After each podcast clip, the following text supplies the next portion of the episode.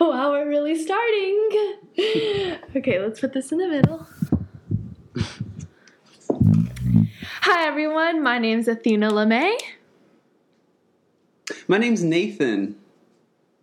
What's your last name? My name is Nathan Evans. and we're awesome. We're pretty cool. so buckle up because this is going to be an awesome podcast series. It's just the beginning. okay, that's not really going to be my voice. this is gonna be this is gonna be fun. I'm excited.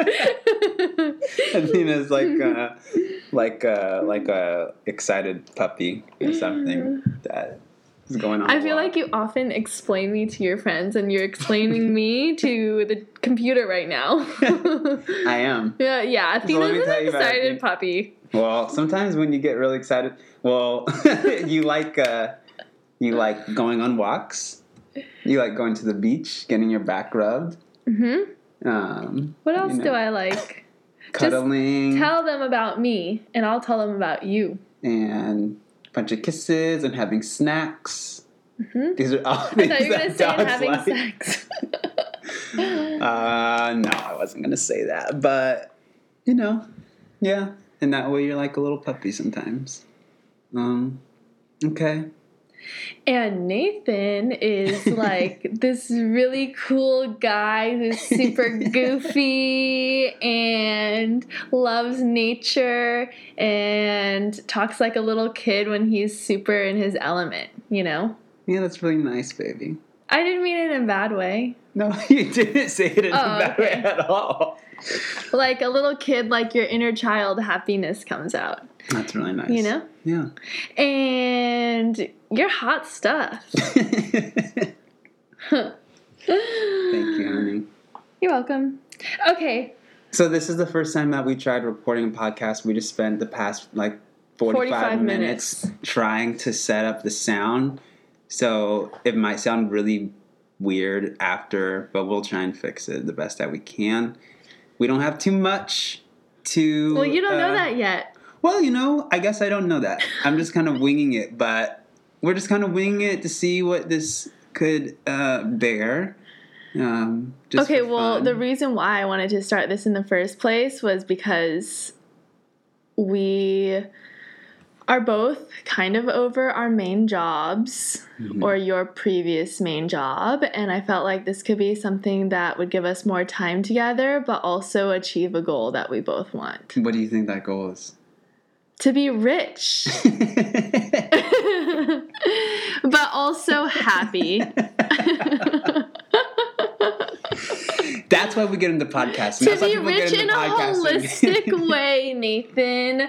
Not just money, but also happiness and fulfillment. why are we getting into podcasting? Because we To want to be rich. rich. Yeah. So, I mean, Holistic rich. Let's coin that term. holistic rich. What does that mean? I just told you in a holistic, rich in a holistic way, more than just money. Oh, in happiness, fulfillment, community, Like as in you. mental Me? and emotional well-being. kind of. Yes. Okay. I don't know how physical this will be though, but Yeah. Well, we can work out while we do our podcast. yeah, you could just do some curls. Go for runs.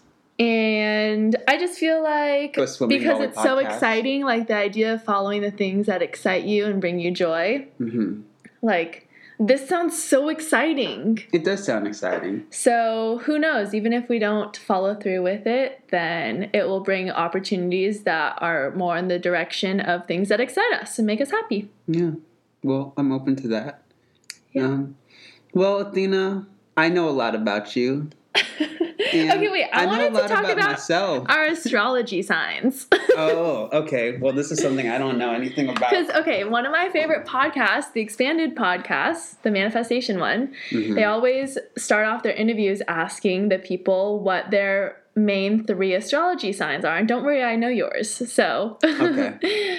but my sun sign is Cancer, my moon sign is Libra, and my rising is Leo. What does that all mean? So my sun sign Cancer the main things are like I am sensitive, aka intuitive, and very in tune with my emotions and feelings and all that stuff. And I'm a nurturer, and um, yeah, I don't know. And then my three signs are Cancer, Pisces, and Libra. Pisces? No, it's Virgo. Just You just made it up. Yeah. okay, no, your sun sign is Cancer, your moon sign is Libra. We both have the same sun and moon sign. hmm And then your rising is Virgo. Oh, I was So pretty close. I think that I mean we need we would probably need to talk to an astrologer to actually know. Well, uh, I mean, like okay. Well, we already know because it already works out. this is very um, backed up and supported evidence now. no, okay, it's backed up because we're living it. But I was gonna say I feel like we get along so well because we have the same sun and moon signs. so we really understand each other. Like your sun sign is your like overall personality. Mhm. And your moon sign is like your emotional self. So, how you process things emotionally. And sometimes people don't see that side of you if you don't open up to them right away. You know, it's like the side of you that you see and feel when you're alone, kind of. So my sun sign is Cancer. And your moon sign is Libra. So Cancer meaning the side that everybody sees, Yes. and that means that everybody sees me as sensitive. okay, well, that's where it gets confusing because your rising is like your mask, like your ego, your mask. So, that's Mm. what everyone sees first, which is Virgo, which is like kind of men- meticulous and perfectionistic and like very um, supportive of the people around you and um, you know like all your little things how you like things perfect and stuff like that Yeah, it's very exhausting way of life.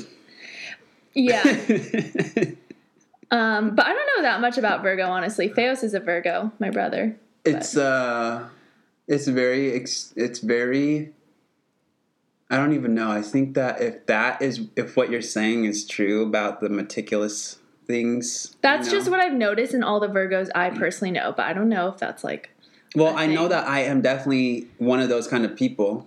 Like when it comes to sleeping, I need things to be just so. I can't have any physical contact. so I sad have to have my sh- the comforter go right in between where my knees touch at night. And how come you don't like putting a pillow between your legs it's too much. but the comforter is thin enough Yes. If the comforter is folded on top of each other. I did not realize you did that too. Yeah.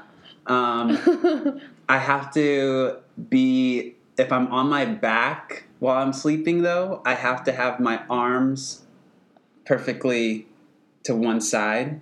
To, to wow, either, you're like either side. you're like borderline OCD. when it comes to my sleep, yeah. You know, if I'm sleeping on my side, I have to have an arm under the pillow and just enough pillow that is covering just like my cheek, but not over my face because then I'll feel claustrophobic. That know? is a thing where you feel claustrophobic a lot. that came from when I was a kid, probably. Why? likely. Well, just I had a couple of experiences like where I felt like physically trapped. Like what? Well, nothing.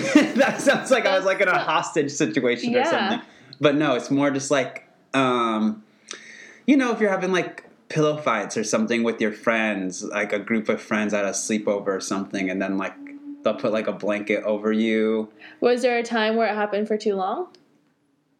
Yeah, but actually, even more so, like like more that I like one that I can actually put my finger on is like when I played Pop Warner football. Mm-hmm. and when you know if you get tackled and then the dog piles you know dog piles just people Oh yeah, top- yeah, yeah. and then i've been on the bottom of those dog piles and literally That's i can't really move Yeah. until everybody else on top of me gets off because Did you feel I just- claustrophobic before those situations though? i don't know Because but i definitely remember that fear and anxiety from when i was a little kid i can remember which how old were feel- you? Um, I must have been like ten. it was within the same year that I broke my arm playing football. And actually, I'm pretty positive, I could be wrong, that I broke my arm when I was playing football from a dog pile. While I was in a dog pile. You know? Because so many people were piled up on your arm, it broke it. I don't know. I probably fell wrong and then the dog pile Mm. happened or something. But I definitely broke my arm out of football practice when I was a little kid. But around that same time, I had this problem with the dog piling and like being underneath dog piles, and it's like been a big subconscious fear of mine, you know. So if anything, if that lines up with Virgo being meticulous, No, I don't think that has something to do with it. Uh-huh. but I I was wondering, like, if you felt claustrophobic before the dog piling incident, like, Mm. I wonder if it was like from a past life, like the way you died in a past life or something. Jeez. Well, I hope not. That's pretty bleak. What does bleak mean? Like, kind of depressing. Oh, As an easier way to say it. Like, just like, oh, that's sad. Yeah. That's bleak. Well, okay, I've also heard that, like, happy. if you like if you have a fear kind of like your sense of claustrophobia hmm it's often from a past life like the way you died or something like very traumatizing that happened Mm. and like in the beginning of your life when you're still young something will happen to trigger that again and it continues Mm. until it's healed Well, that's something to explore. there are these meditations where you can do pla- past life regressions. So, like, you do a meditation that accesses your subconscious, and then you can start to bring forward um, past life experiences. So, like, if you do it enough times, you can see the trends on what keeps coming up over and over again. Is that something that continues when you have that kind of fear? Does it continue to happen throughout your life? I don't know. Like, would claustrophobia continue to be showing up in my life today? Until you heal it. I mean, probably, but I don't actually know. Well, the biggest thing I notice it now is just because of when I'm sleeping. Yeah. And that's why I like always need some space. Ugh, I know. If, if there was one thing that I could change about our relationship, it would just be that we could snuggle so much more. I know. It's really sad, huh, honey? Well, I just am like such a physical touch person, you know? I do know that. I Okay, really, let's really talk about that. our uh, what are they called? The values in a relationship? Or no, your your um, love language. We took that quiz, remember? Yes. So what's your love language? I don't know. You don't remember? I think it was like words of time, affirmation words of and gifts or something. No, it was not gifts. Gifts? No, it wasn't. Because It was like definitely when I do things for you, it was something about me doing things for you. Acts of service. Oh, oh, that. Acts of service is a big one. And I think it was also like words of affirmation and um, what's that? What's that other one? Quality time. Those two are. I think, but acts of service. I think was like The first one. was the first one. I think it also changes because Adrian, um, my sponsor, had told me that he had taken it at like different times in his relationship and different things popped up. So it changed, like the order changed. The order changed, and I think that that's because when you take that that quiz, you're kind of like applying it to where your life is, what your your, your needs are at that time. You know, Yeah, what's most sense. important to you at that time because we're always changing. You know, Yeah. like our needs are always changing, our interests, our values, they're always changing. Hope I mean some of Yeah, them, in different you know, phases of our different life. phases. But at that time when I was taking it, yeah, like acts of service was really huge because I mean, I'm pretty sure it was like in the midst of when I started realizing how much I hated my job and how tired I would be hmm like before and after work and then just like appreciating how you'll clean up and you'll make us dinner all the time and you'll like do a lot of the laundry. And Basically, be a housewife. how you'll just take care of me. Wait, that's so funny that you you're bringing that up because this morning when I was um, preparing to teach my yoga class, Mm-hmm. just this five minute yoga class for my teacher training practice, I like flipped open to this previous page Mhm. and um, I wrote on there like Nathan and I got in a fight because I started to feel like I was a housewife too much. Oh wow. and um, I mean, we worked through that since then, Yeah. where we've just gotten a lot better at communicating. Of like, like I wouldn't just assume responsibility and then just hold resentment towards you. I would be better at communicating. Like, this is what I want to get done, and I will do this, and I want you to do this, Mm-hmm. and just like incorporating it in our schedule. Yeah. But anyways, my what are they called? Um, love languages. hmm Are- Physical touch is the biggest one. yes, physical touch. Like I really noticed this. I think it was like within the past couple days, or maybe last week, where I was like, I need more um, attention. And I didn't specify physical attention because you were giving me more attention with your words. Hmm but I wanted more physical attention. Like, I want you to just touch me and hug me Mhm. and rub my back Yeah. and snuggle me. You love that stuff. like so much. it it like physically makes me feel love. Like that's how I feel love the most. hmm Like if you never said anything and you just like always like hugged me and snuggled me and like touched me and stuff, I would like just put your hand on my leg or hand around your arm around my So shoulder. So if I lost my voice and I wasn't able to talk, we could still be fine in our relationship. yeah. Well, okay, but then my okay, my second one is quality time, hmm and then my third one is words of affirmation. And that one I didn't know was so important to me until I met you. Yeah. because I had never had. I was always that person in all of my relationships and friendships and stuff. I was always the person that would be the words of affirmation person. Yeah. And I just knew that like everyone else kind of felt like uncomfortable. Besides Megan, she actually taught me to say like I love you more freely and stuff to like everyone. But Yeah. Um but yeah, I do like that. So don't lose your voice, but Okay. you know, Yeah. Well, um, physical touch is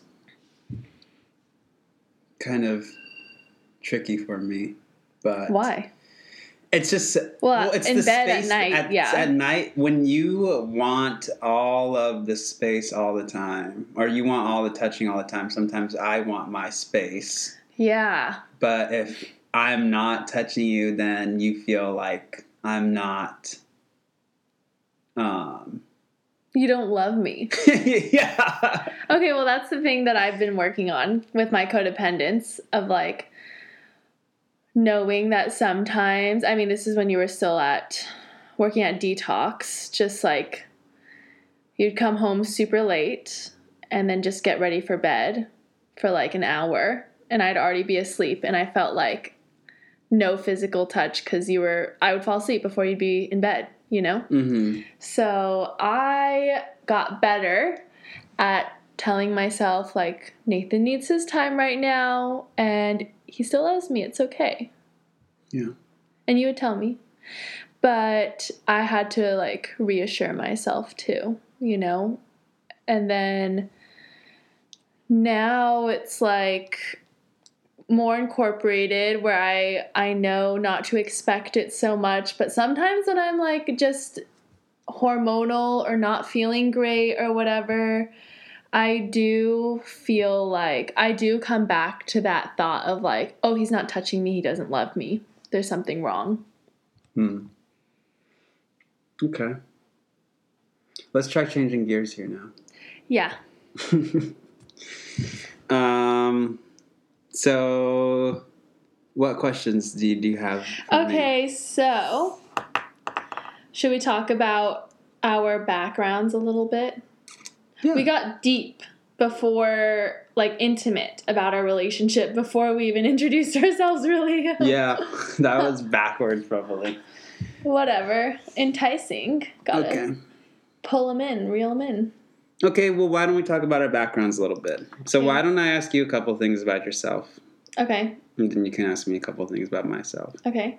Okay. So, let's start with what do you do for a living, Athena? How do you how do you bring home the bread? How do you manage work and personal life?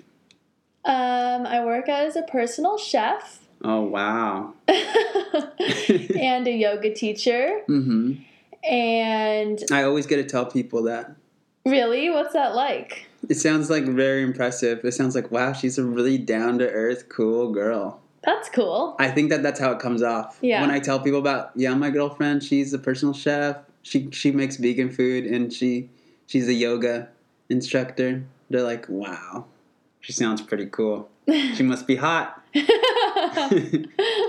uh, yeah. It's a brag. Um, that's cool. How did you get into to cooking? Why did you get into cooking? Okay, so I studied clinical nutrition at UC Davis, Mhm. and when I graduated, I decided not to become a registered dietitian, which is the go to um, in that major.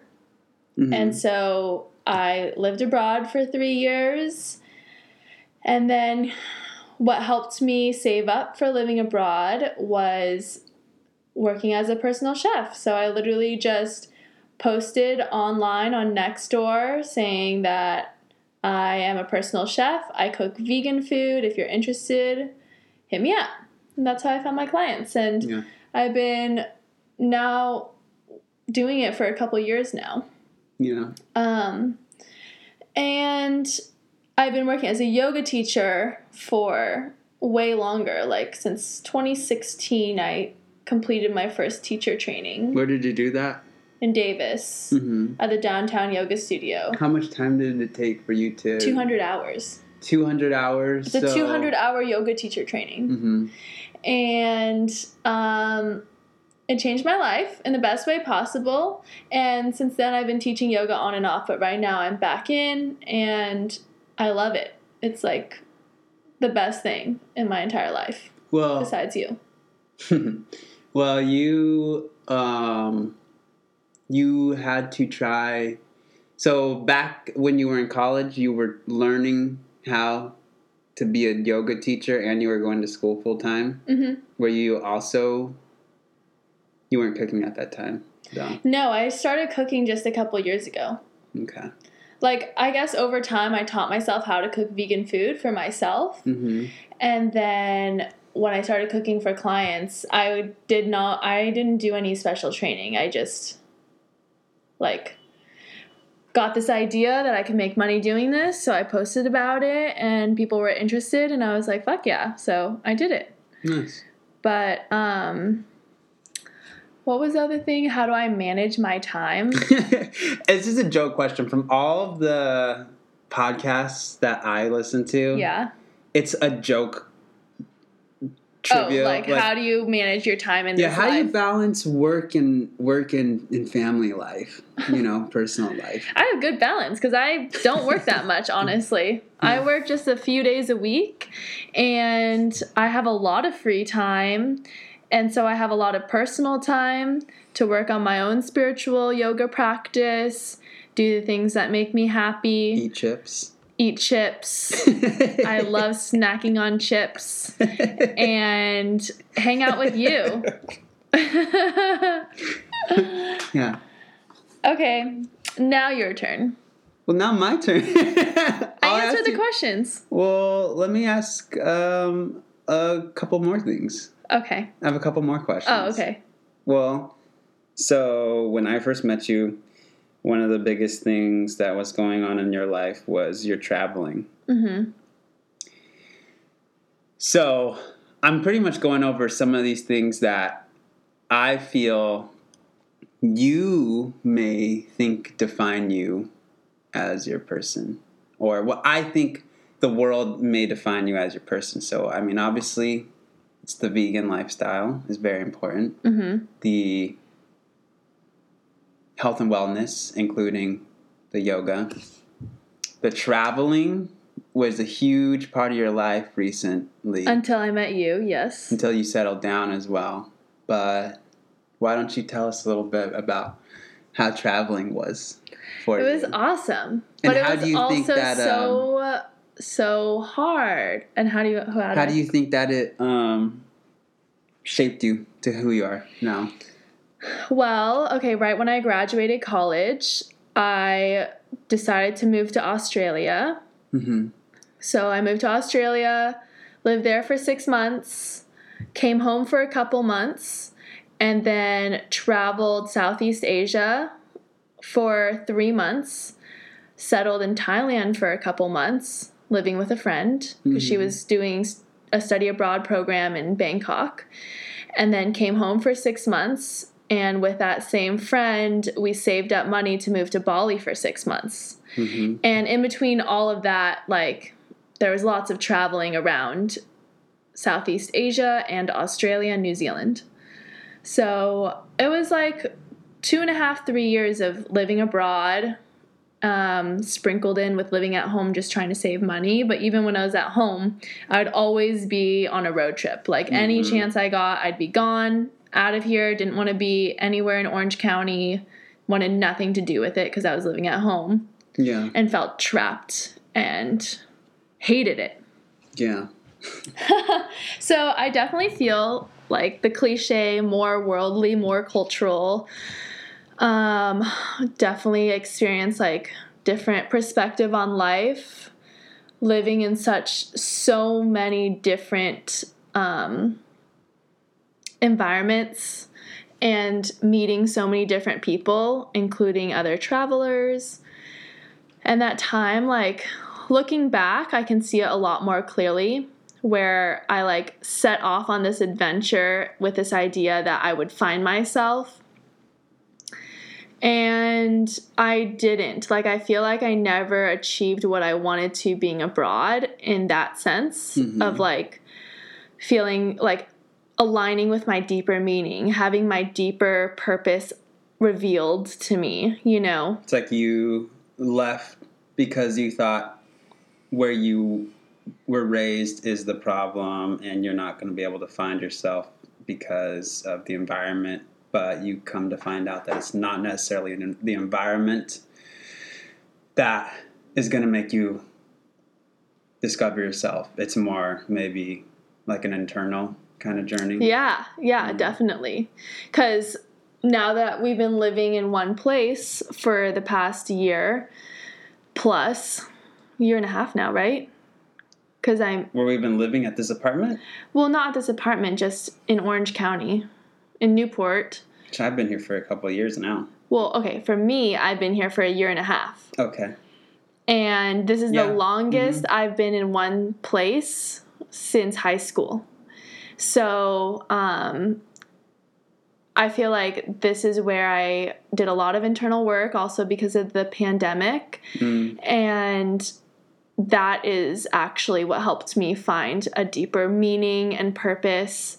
But I don't regret living abroad because I had that in me. Like, I had this huge desire to explore the world and get to know the world and travel and see new places. And so when I came back home, this was before the pandemic, I was ready to feel settled in one space. Like my whole body and being wanted to just be here. And it was perfect that we met each other in that time. And our relationship just works so nicely. But, um, I, so living abroad, I didn't achieve that goal that I set out for. And so the longer I was abroad, the more uneasy I felt because subconsciously this goal wasn't being achieved, even though I wasn't so clearly aware of it in the actual time. hmm And I'm just happy to be where I am now. I feel really happy that I got all those experiences, but I also feel really happy that we've built a life together in this apartment and built up our own home and sanctuary. And like for the first time, I have a little extra spending money to spend on clothes and upgrade my wardrobe to emanate my vibes and make me feel like me. And I feel like my body is all um, like in an equilibrium because living abroad i didn't have like a consistent lifestyle of exercising or eating a certain way. So um, it wasn't until now that my body feels like at this equilibrium that i realize how embodied i do feel hmm for lack of a better word. So, do you feel that now, having done the traveling and then being in this same place for the past year and a half, though, has given you any more clarity into like what your goals are and who you see yourself as? Yeah. I feel like my goals are to live a life that feels like a vacation in a way every single day in the sense of like like a sustainable vacation like that sense of joy and excitement that you get going to a new place meeting new people Mhm. but also having a routine every day and coming home to your personal sanctuary that's your energy and you don't have to worry about where you're going to sleep every night and I still want travel to be a part of my life, but not the way it was before. Like I want it would be way upgraded. Um, so I would have a bigger budget for that for a shorter time. Um, that would be more sustainable and enjoyable for me, and I would love to do that with like you in the future. Mhm. And I was actually thinking about this side note this morning a lot. Like, I really want to go to Australia again. I want to go back to Australia. And I want you to come with me and just see where I used to live and also just explore new places. Mate, Mate, what are the main things they say? They Outback, Steakhouse, Bloomin' Onion. What? You've I've never heard that before. You've never been to Outback Steakhouse? Yeah, but why did you say, oh, because it's like the outback in Australia? Wait, have you ever been to Outback? No, Nathan, I'm vegan. Why would I ever go there? I don't know. You you weren't always vegan for your whole life. Yeah, but I Outback never has ate been around meat. for a long time.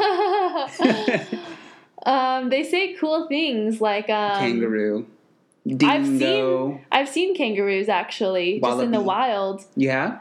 Um, what's the word? What's you know that picture in my in the bathroom right now? What are the words on Far there? out. Yeah, I thought that was the coolest term that I learned. They were like, "Oh, far out, man, Wait, baby. mate, You far learned- out, mate." You didn't learn far out from Australia. I did because they'd say it all the time. My coworkers. That's not like an Australian coin. Okay, but they use it Phrase, so right? common. Like you know how we're like, "That's dope." Far out, man. The way we say dope. Yeah. That's how they how often they say far out. They don't say dope. They say far out. And Far out is like an old phrase from like the 60s. Oh. They'd be like far out. I used I'm far so bad out at the a lot in high school. Oh. Yeah. Well, that's where I learned it. That's fine. We all learned Anyways, ways. I want us to go to Australia. yeah. okay, I'm kind of coral reefs are bored talking dying. about myself. Yeah. I feel like I saw your eyes getting tired as I no, was No, I was interested in what you're saying. Oh, thanks. You did a But good job. I, I would like to hear about you now. Okay. So tell me a little bit about what you're doing. Tell me about your transition in life right now. What's going on with the whole career situation? Yeah. Okay. Where um Okay, where did you when, tell us about the career you just left? So I was working at um, a detox facility, and uh, I was there for like a year and a half, almost, pretty much, and then um, had to deal with alcoholics and drug addicts every day. You know, uh, most of the time they come in really intoxicated, and it's like my job. I was a clinical tech, so my job is very hands on with the clients. Um, you know, I it's like ranges from so many different things I have to do. Like what? Like what was a typical day? Typical day. So okay, typical day. Um, we have one or two couple clients, and it's my job to make sure that I do rounds on them, like every fifteen minutes. Make sure I see where they're at. Um, record it uh, virtually or electronically, whatever, and then like on paper as well.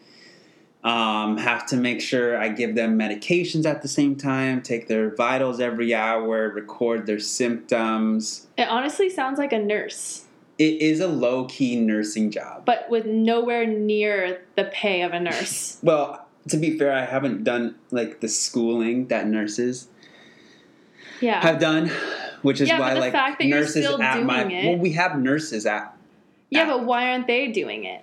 we all do it. We all do that stuff. Yeah, so I'm just like, if you're doing it, I understand. Okay, it's just confusing because Mhm. you go to school to be a nurse to do something that apparently you don't even have to go to school for.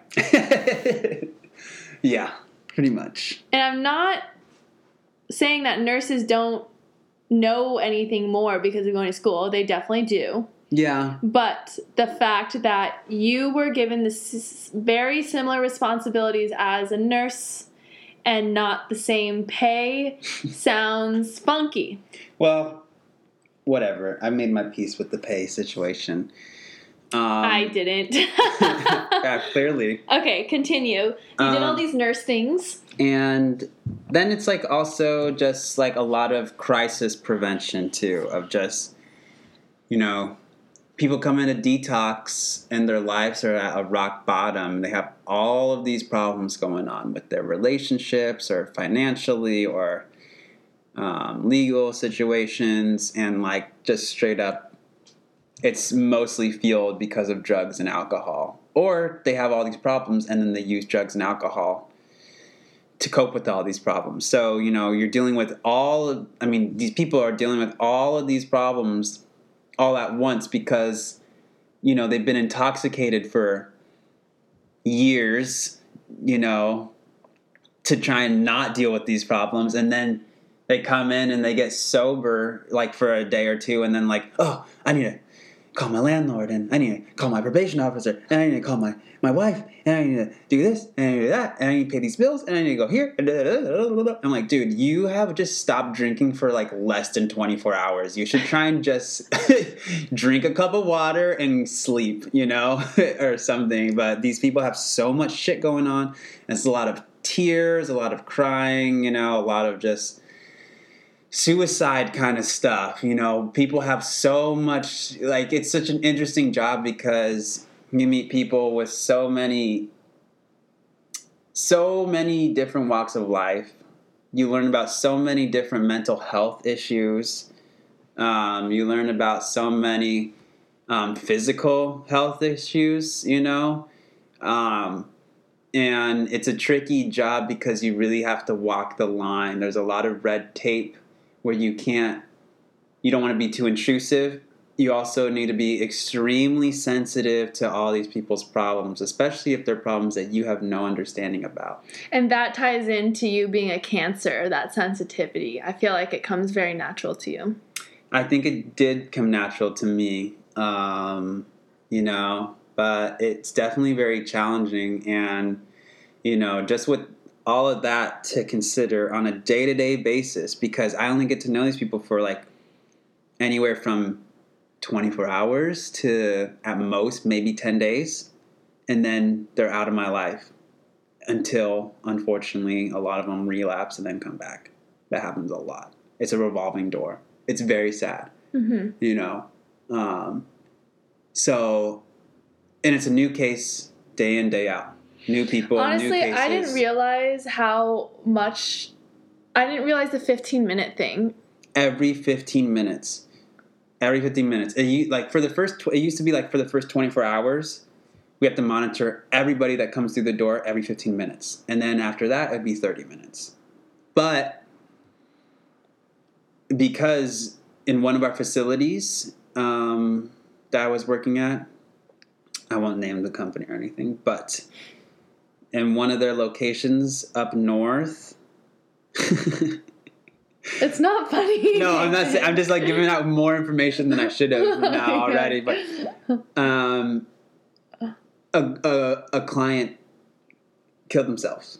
They hung themselves, or I'm not sure how they killed themselves, but they killed themselves, and you know the company is pretty much just basing that on the techs not being thorough enough with their checks, and not So then they became more micromanagey. more micromanaging. Which for me, I'm good at my job. I do a good job.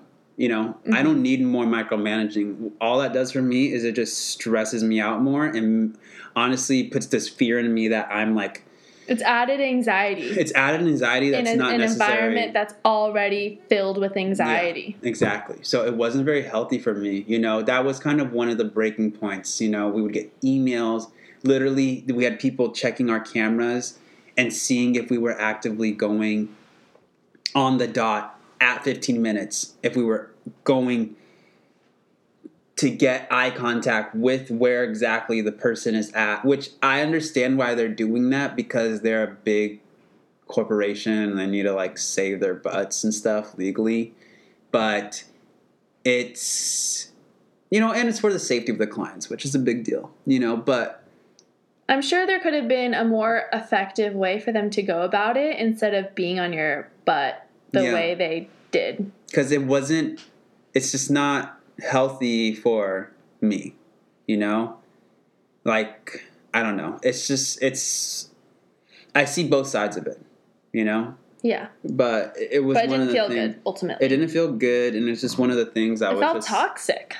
yeah it did it felt toxic along with just the high expectations of my boss and her boss and the company itself like to get things done in a timely manner you know dealing with all the problems of the clients clients not being compliant you know just like it all piled up and i could manage the stress of all of it and all the, the things i didn't like about the job for a while.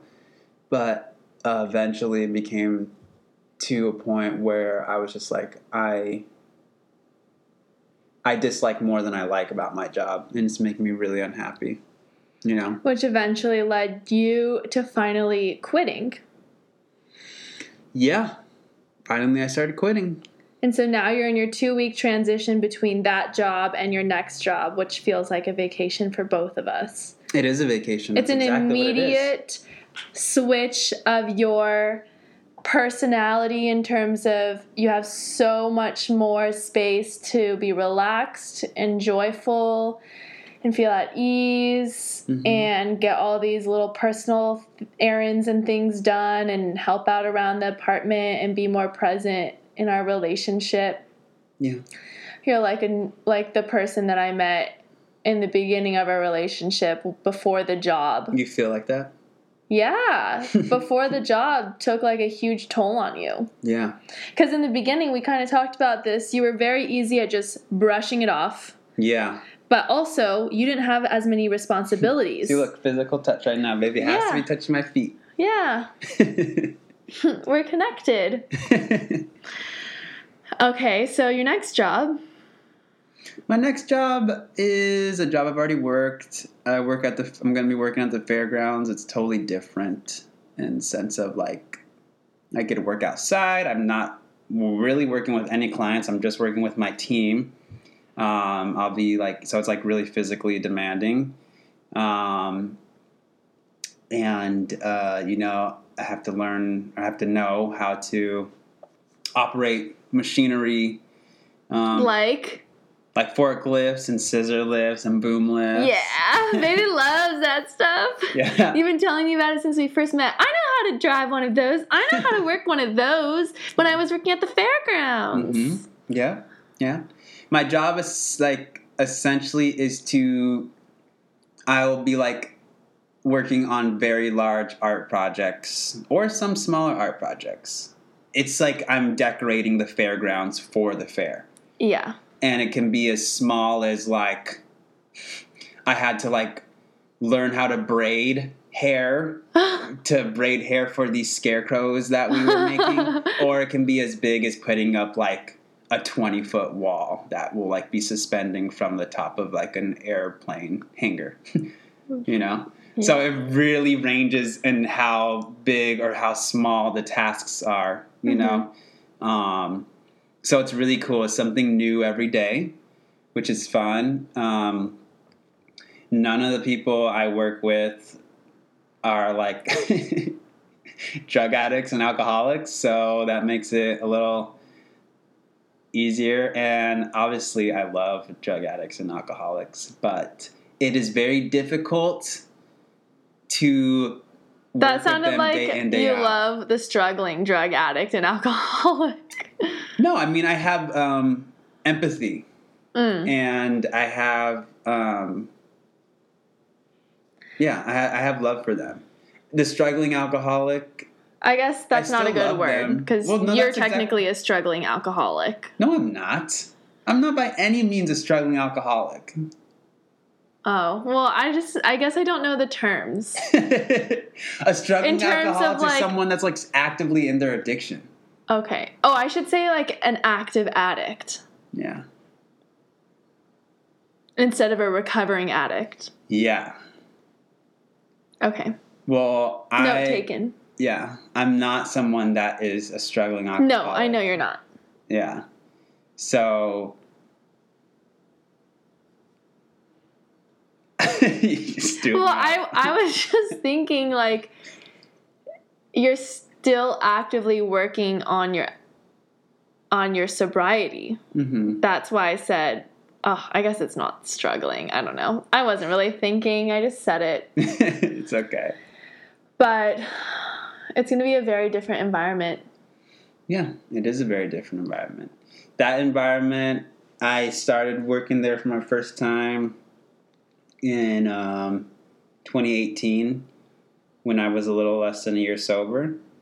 And it was really cool because up until that point, I mean, I had another job prior to that, um, but um, the coolest thing that I learned about that job was that you know, because for years I had um, defined myself by my addiction hmm or my mental Only, health problems. only by that. And then I come to a new workplace where nobody knows anything about me, and I get to show up as this person. You know, Mhm. as just this hardworking person who's fun and nice and caring. Yeah, that's one thing you mentioned at Detox when you were working there. They didn't really know your personality the way I know it because you were always so stressed and had so much anxiety and like so much on your plate. what? Um, yeah, no, you're right. Absolutely. Um, What's so funny? well, I was going in a different direction. I wasn't gonna say. I was talking more about talking about like people defining me as an addict or an alcoholic, and then when I'm working there, it's like a fresh start of Oh, oh, oh. I'm not seen as an alcoholic or an Sorry. Yeah, Cut the chase there. yeah, but that's okay. Um, why don't we stop this one? Well, I wanted to dive a little into you being um, sober. Okay, we could do that. Okay. Um, what do you want to know? Just whatever you'd like to share. whatever you feel comfortable sharing Um, about your journey. Like what led you to becoming sober hmm and a little bit about your sobriety today. Okay. Wow, look at Yeah. this is fun. Yeah, it's 50 minutes and it's fun. we'll next time just go and make a little bit more of a game plan to stay on track. Well, track I think this isn't. bit. Yeah, I'm not good at staying on track. I just need you to keep me on track. But I but this is I'm doing good. I was trying hard to remember what questions I wanted to I think you. we actually have been doing a good job, but at this time point, I think we're starting to get a little losing it a little Too bit. drawn out. Yeah. Okay, well, when we listen to it back, then we'll know. But let's just talk about your sobriety a little bit, and then we'll have a couple more questions and be done. Okay. So, what we do in Alcoholics Anonymous. Well, no, your personal. Well, this is well. Okay, Let okay. me let me first just say what I'm going to say. Sorry, I wanted I'll to clarify my question, but I'll take that Okay, back. what's your question? Um, no, my question was more about you personally, but I know you're gonna get there now. See, we're practicing our on-air chemistry, baby. yeah, I got bored when I was talking about myself. I got bored when we started talking too much about the different relationship stuff. Also, I got bored. I think that we get bored when we talk about one topic for too, Too long. long. Well, They I think be- it's good to get into details, though. It is good to get into details when it's something that's super interesting. Because also think about it. When we listen to this podcast, when we sit Well, down and we'll play this to pod- see. well, would anybody else listen to it? Who knows? but we're just gonna see what comes and figure it out from there. okay. Do you even want to talk about your sobriety? You don't have to. We can just change the subject altogether. I don't mind talking about it, but Okay, keep it I- short. Let's practice. Okay, keep it short. Okay, so um, what I Don't was make- saying is, what we do in Alcoholics Anonymous usually is we give our experience, strength, and hope. What it was like, what happened, and what it's like now. Oh, okay, then do that. Exactly. As if it were a meeting. Like yeah, a in a way, short but, thing. So pretty much, you know, um, I I'll strictly talk about the drugs and stuff and like the solution, all that. Because I feel like the mental health stuff, it is like a part of my story. It's a big part of it. That can be a deep dive on another day. But real, I guess, I mean, I can't really talk about my addiction without bringing up some of the mental health. So, like, real briefly, like, I guess it all started more so like I got into weed, um, like in high school, like tenth grade. I was grown. I, I was brought up very sheltered in like a very Christian household, with a lot of problems in it behind closed doors. You know, um, a lot of like verbal abuse and emotional abuse, and um, when I got into high school and my friends started smoking weed and like, you know, drinking a little bit or whatever, like I was wanting nothing to do with that because I was so afraid. But eventually, my freshman summer, I did get into it and I started smoking weed like very frequently. Like I spent so much money that freshman summer on weed. Um, started drinking, not too much, but just a little bit. Um, really got into, you know, like ecstasy was a big thing in in high school for me too. Just anything I could really get my hands on, you know, psychedelics, weed, and ecstasy were like the big things that I was really into in high school. And by senior year, I had already experimented like with some like prescription pills as well, like Xanax and painkillers. I had like tried it a little bit, but never really got like too deep into it. There's still the other things that I really liked. But by senior year, I got like really depressed.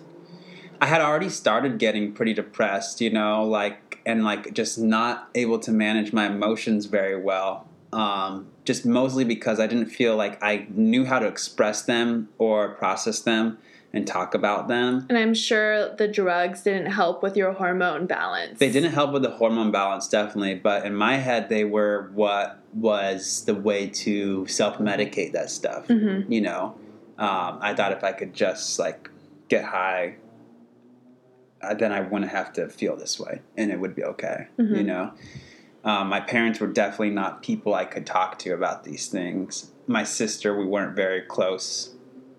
Um, so that kind of conversation would have been out of left field. She was also like in LA at the time too. Um, so, you know, things started happening between me and my parents. Me and my dad got into a very physical fight, and um, like child protective services were involved, and I had to go to therapy my for my first time, and it was like very bad, and and it, like really put a big rift in my family.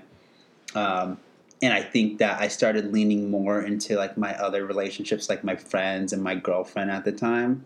And so when my girlfriend said that she wanted to break up with me my senior year, like for the first time, I like cut myself and like ran away and like was like very suicidal. And um, I just thought it was that was it. That was the worst thing that could ever happen to me. I ended up, you know, getting taken to the psych ward by the police, and um, uh, I was there for a couple days, and I had to go to the psych ward. I think one more time my senior year, and I ended up missing my senior prom, which was really sad. All the while, I was like given a bunch of medications from the doctors, and I was still like smoking weed and taking all these other drugs when I could get my hands on them. Always weed. There was always weed. That was always the main one. Like. Mm-hmm. Um, so I ended up having to do homeschooling for the rest of senior year and started losing touch with my friends. Um, so naturally, like, I was like, okay, well, I want to just get away for college. And I went away. Um, I went to the Bay Area, to a state university up there. And um, I did pretty well my first year my freshman year up there, but like my mental problems, like my depression got really, really bad still. Like I start I continued to self harm, had suicidal ideations, and I started getting more into like Xanax. I was also prescribed like a benzo, and I started to abuse that. So I was really starting to get into pills, and weed was still always there, like drinking. All that other stuff was still there, but now I'm also starting to experiment with pills more. Um, you know, depression got worse, started losing friends, stopped talking to friends from home, really got into the drug scene. Um, by my second year, I had already experimented like with meth, and I got into meth pretty, um, pretty deeply. I was getting into it pretty good by my second year, and my second year is when my parents broke up. Um, had a big argument with my dad on my birthday, you know. Um, and it was just really a bad scene. It was a very bad day. And on that day, when you know, um, I like had this problem with my dad, and I found that my parents were going to be breaking up. Like I just ran right to, you know, to Santa Ana and got some meth and Xanax, and like smoked weed and drank, and got all lit up and like tried to just feel better, you know? So I always associated dealing with my problems with drugs, you know? That was the way to deal with my problems. Eventually I was like, fuck it, I'm just gonna get into heroin. I knew a couple people that knew that were doing heroin and I got into that really bad. My depression kept getting worse. Felt very, very lonely. Um, ended up having to leave that school in the Bay Area and coming back to Orange County. And like my heroin use got really, really bad at that point. Like I was like pretty much just living for heroin and it was a very poor existence, you know. Um, a lot of manipulation to my mom and to myself. And eventually, um, you know, like the one guy I was using with he went into rehab and I had no idea what rehab was. Like I didn't understand what rehab was. I like didn't have anybody in my social um, group that was drug addicts. You know, so like I didn't grow up around drug addicts or anything like that. So I didn't really know like why people. I didn't even know what re- I knew what rehab was from TV, like that celebrity rehab show mm-hmm. that was on VH VHS one. Remember back in the day, like I didn't watch Dennis it. Rodman but... was on it, and like you know, anyways, like that's as much as I knew about rehab. So I went to this place, um, did the detox, and then I went to another place, and I was there for like a week. But be, my friend was there, so because we knew each other, I had to go to like a sober living, and I did that. But while I was in sober living, I was like huffing these air dusters and like tried getting this job and I hated that job and I quit that job after two weeks. Started going back to school, was doing good in school. Um, inevitably, pretty much, I ended up like smoking weed, then drinking, then smoking meth, then shooting heroin again. The weed would always get you back into it. the weed would always get me back into it because I thought that, well, I haven't been using the hard stuff for a while. And since I've always used weed, it's like nothing, you know? But what I figured out is that I had crossed a threshold to like pretty much like no kind of mild high is going to cut it. Like because I've like experienced this more extreme high and like I've associated comfort and safety with that high level of highness you mm-hmm. know? That that is just what i always want. That's just what i want you know? Because that's just how i'm going to feel the best. So you know my friend got out of jail and it was on. We were like rolling around selling drugs you know hanging out with bad people doing illegal things and just like blacked out all the time pretty much you know. Got in trouble a lot that year went to the hospital a lot that year. Um, did a lot of bad things that's like not worth getting too deep into right now. Um, but inevitably i you know was still living at my mom's apartment and i was withdrawing in front of her and she's like i don't know how to help you. You know i don't know what you want me to do. And i mean we can try going to rehab again. So uh, she was nice enough to set me up with this rehab and i was able to go to their detox and i really didn't want to go just because like i was i thought i didn't want to be sober because the last time i tried getting sober it was like not very fun So this was your second time in rehab. this is my second time now. This is at the end of 2017. And I remember the first night was just terrible. I was throwing up and, you know, like couldn't sleep all night, shaking and baking. Um, but luckily, I went to a place that had like medications to help me. So, like the next day, I started feeling a little bit better, was able to get some sleep and eat and you know, got on my feet slightly like after a couple days and it was suggested to me that I do like this 30 day program that they have there, which I had never done before. And I really, really did not want to do that because don't you know, like I have more important things going on in my hmm. life. Mm. but in reality, I was like, well, you know what? I don't have a girlfriend. I don't have any friends. I'm not in school. I'm not working. I have nothing that I'm doing with my life at all. so, so why not just take a chance and do that? And um, I went. I participated in all the groups. I was really, you know, starting to open up. Got close with the guys there.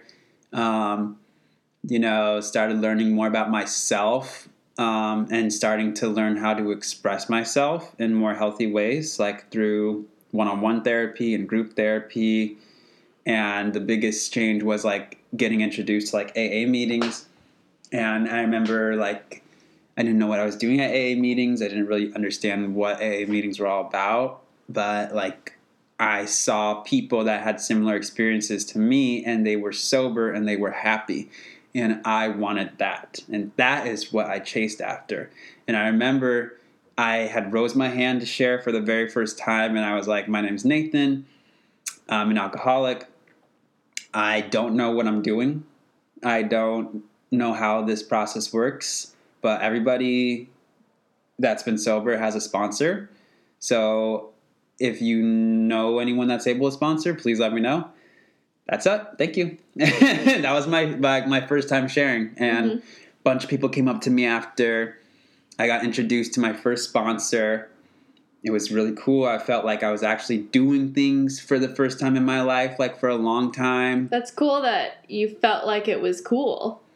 Yeah, and the cool thing, I don't know if it's a cool thing. Well, one thing about where I got sober, Like you were interested, is what I'm saying. I was interested because, like, I mean, everything. The thing about rehab is, is like it facilitates this environment of self help and bettering your life. Mm-hmm. And for the most part, I mean, obviously there's a there's people there that don't give a shit about their lives and just like checked out and still want to be defiant and badasses and stuff. But there's a good amount of people, the people that I connected with in rehab, that really wanted to better their lives. And that was fucking cool. You know, like that was a cool thing to like say, like, yeah, dude, I was a fucking scumbag and I don't want to be a scumbag anymore. You know, like that is pretty cool. So, like, for me to like get on board and like get the sponsor and like be honest with people and like you know express how i'm feeling instead of doing drugs that's fucking cool you mm-hmm. know because like i don't do those things naturally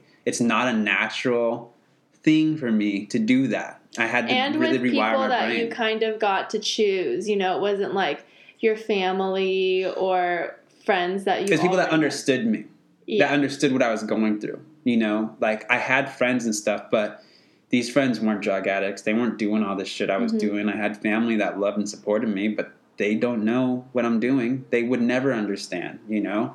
So it felt nice to be a part of something. And I remember the night clearly that I came back with my spon like having had a sponsor and like I was like smoking a cigarette and it was nighttime and I looked up at the stars and I was just like, I finally feel like I'm doing something that I'm supposed to be doing right now and from then on, I kind of just like dove hard into it. Like started calling him every day, started having him come over and work steps with him, read the book, you know. Um, and like the first year, like was like pretty smooth like for the first part. I mean like obviously there was like really sad days like where i was still like really sad and had to like talk about things that were kind of painful. But you had a community. I had a community that was supporting me and i felt invincible. Just like you know like when you have like that that group of friends that makes you just feel like dude we can do whatever yeah. because we have each other you know uh-huh. that's how i felt like when i was with like when you're deep in the pack of AA. Like yeah. You just feel like. Because it's a lot of people. It's hundreds of thousands of people all over the world. Yeah. You know, you know, it's you know, you, you your your tribe is like everywhere. Like obviously, you need like your tight fellowship, but like, it's all these people that have been through similar things with you that have been sober for twenty days, 20 years, you know, like have walked through all of this stuff. And like the more involved and the more you put yourself out there, the more opportunity you get to learn about how to walk through life. It makes me think of like the other day when you were saying, you know, weed used to be a commonality where you would get to know whether you liked someone or not. Smoking weed with them would just be like, mm-hmm. smoke weed and we'll see if we like each other, but yeah. the weed's there. Mm-hmm. I feel like now sobriety works that in that way because there's yeah. sober meetings all around the world everywhere. Yeah. And if you meet a crew of sober people or you go to a meeting, like you can at least talk about that. And from there on out, you can decide if they're like a person for you or not, you know? That's really good. Um, that's how I started. That's how my first year also was, too. I mean, I was in this relationship with this other sober girl, and she introduced me to this group of friends. And you know, I started making friends within that group, and it was this huge group of people where we all all we had. In, I mean, at first, before anything else, what we had in common was we were all sober, mm-hmm. freshly sober, you know, and I don't know. Like, yeah, it did get me to starting to meet new people, and then you kind of start to be like, okay, like weed them out weed them out. Do I want to get closer to this person? Is this person intended, a douchebag? or like, what's their deal? You know, like, and yeah, like, you know, just because someone's sober and just because like I'm like this now supposedly caring and open-minded and patient person doesn't mean I have to like everybody that's sober necessarily. Yeah. You know, it doesn't mean I have to dislike them or like you know have resentments toward them or anything but it doesn't necessarily mean that i have to click with all of them yeah you know so that was a very big part of my first year is just like kind of finding my group of people and a sad thing that's happened recently is that like i haven't been in touch with most of those people just because i haven't been seeing very many people at all lately because of you know covid and you know um, the online meetings that we have now are like really cool, but it's definitely different. Um, I was talking to my friend the other day about that, just like how they're like they're there and they're useful, but that sense of community is different. You know, we're not hanging out before and after the meeting or going to get food. You know, like it was a thing like for like a solid year or so like every saturday we would go to speaker meeting and then a big group of us would go out to eat sometimes we'd go out like to a club and go dancing or like go bowling or something like that you know like we were like doing things like every sunday we would go play volleyball you know um and we don't have that anymore and it's really sad well both of us are kind of in transition with community right now Mhm. and i think it is only natural with the pandemic that you've naturally lost touch with the people that um, I guess weren't so important in your life or like didn't click with you on a deeper level. I don't know. Um, for both of us, I feel like it happened even before the pandemic, though.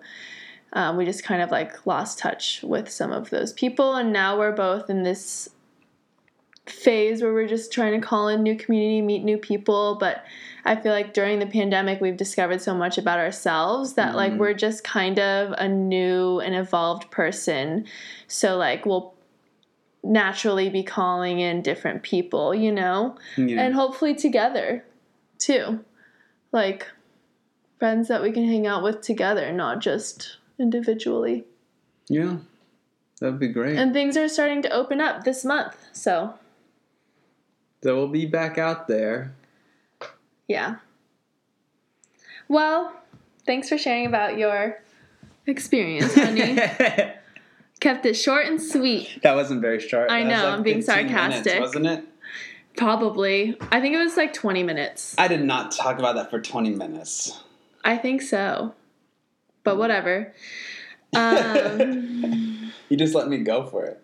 yeah, it, I think that's very probably relatable to anyone else out there.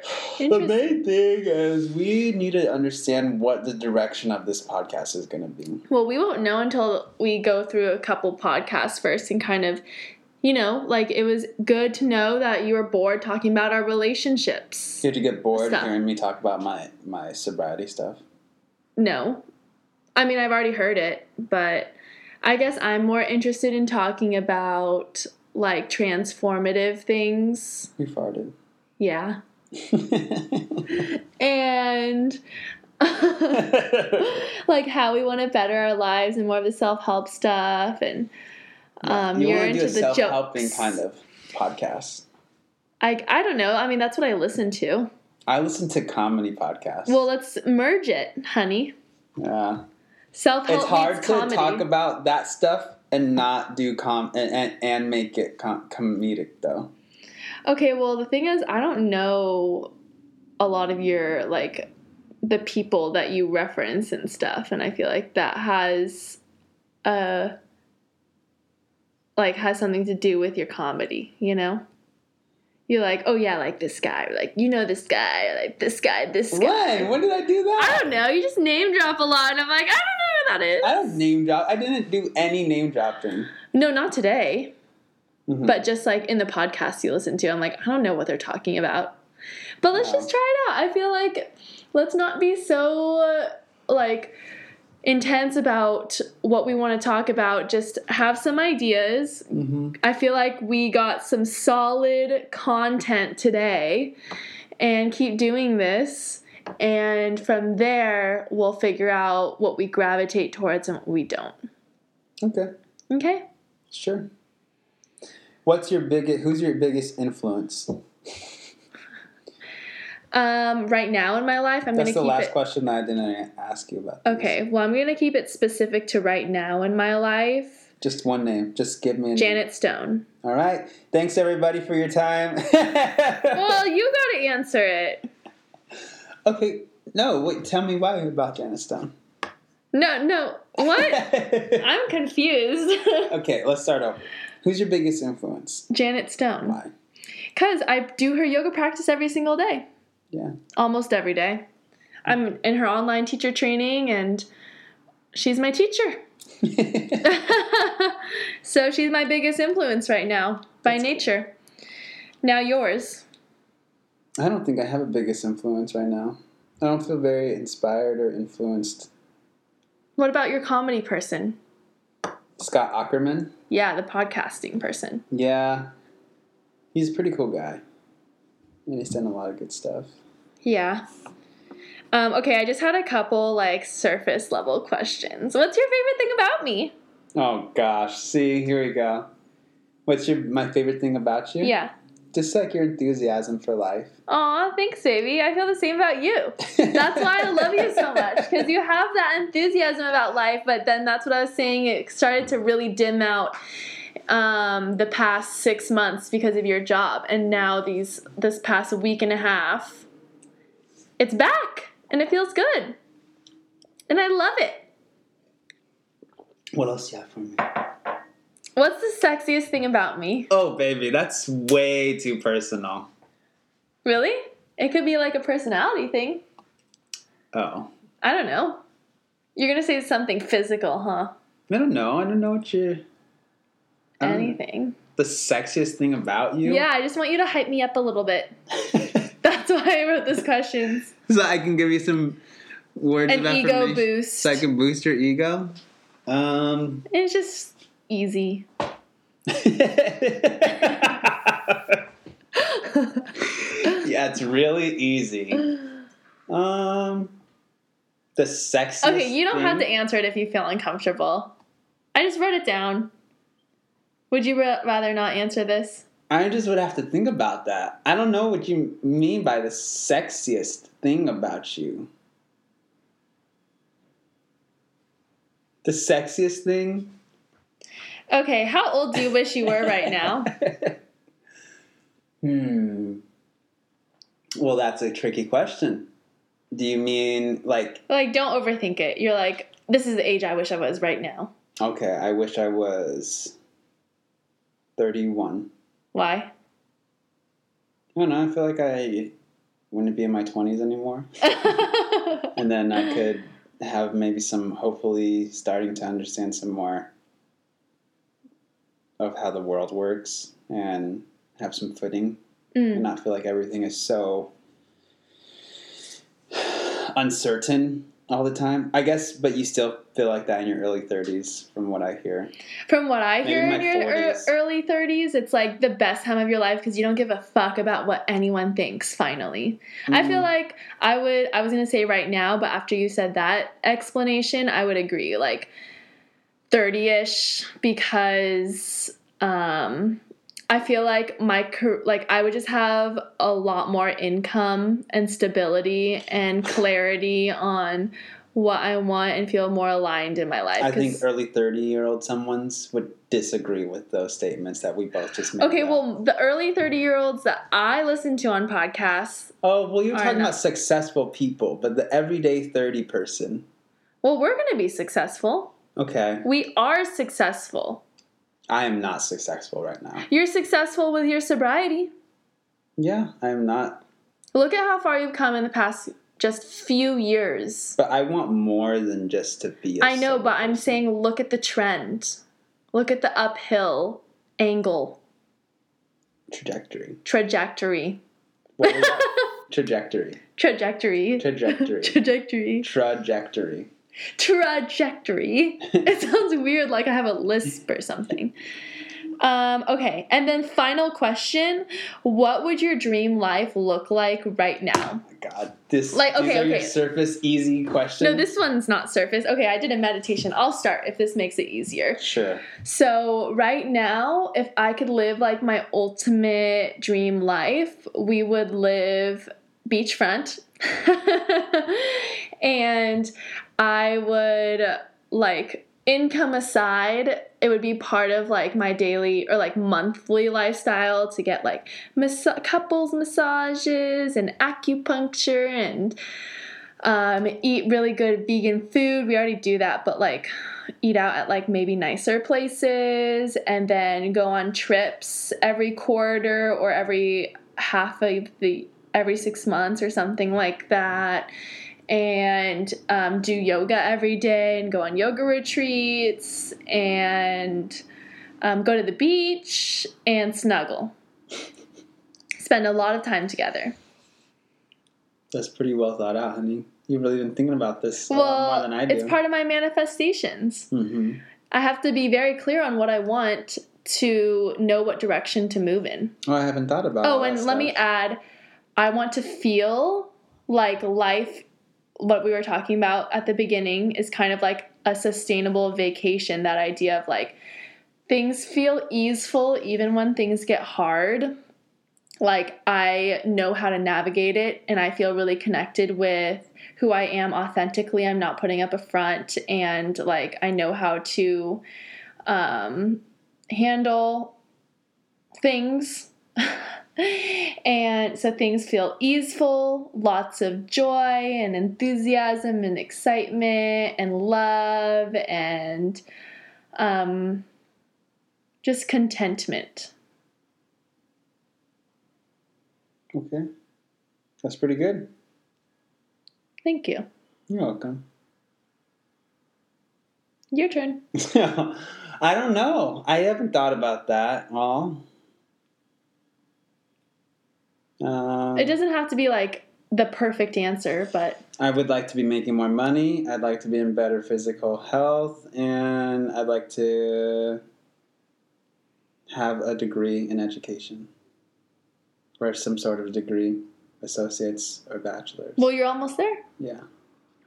Nice, honey. Okay, well, I didn't mean to throw you off so much with that question. I'm losing steam. Yeah, we're over it. Okay, thanks everybody for listening. Bye. And next time we'll be back with something better.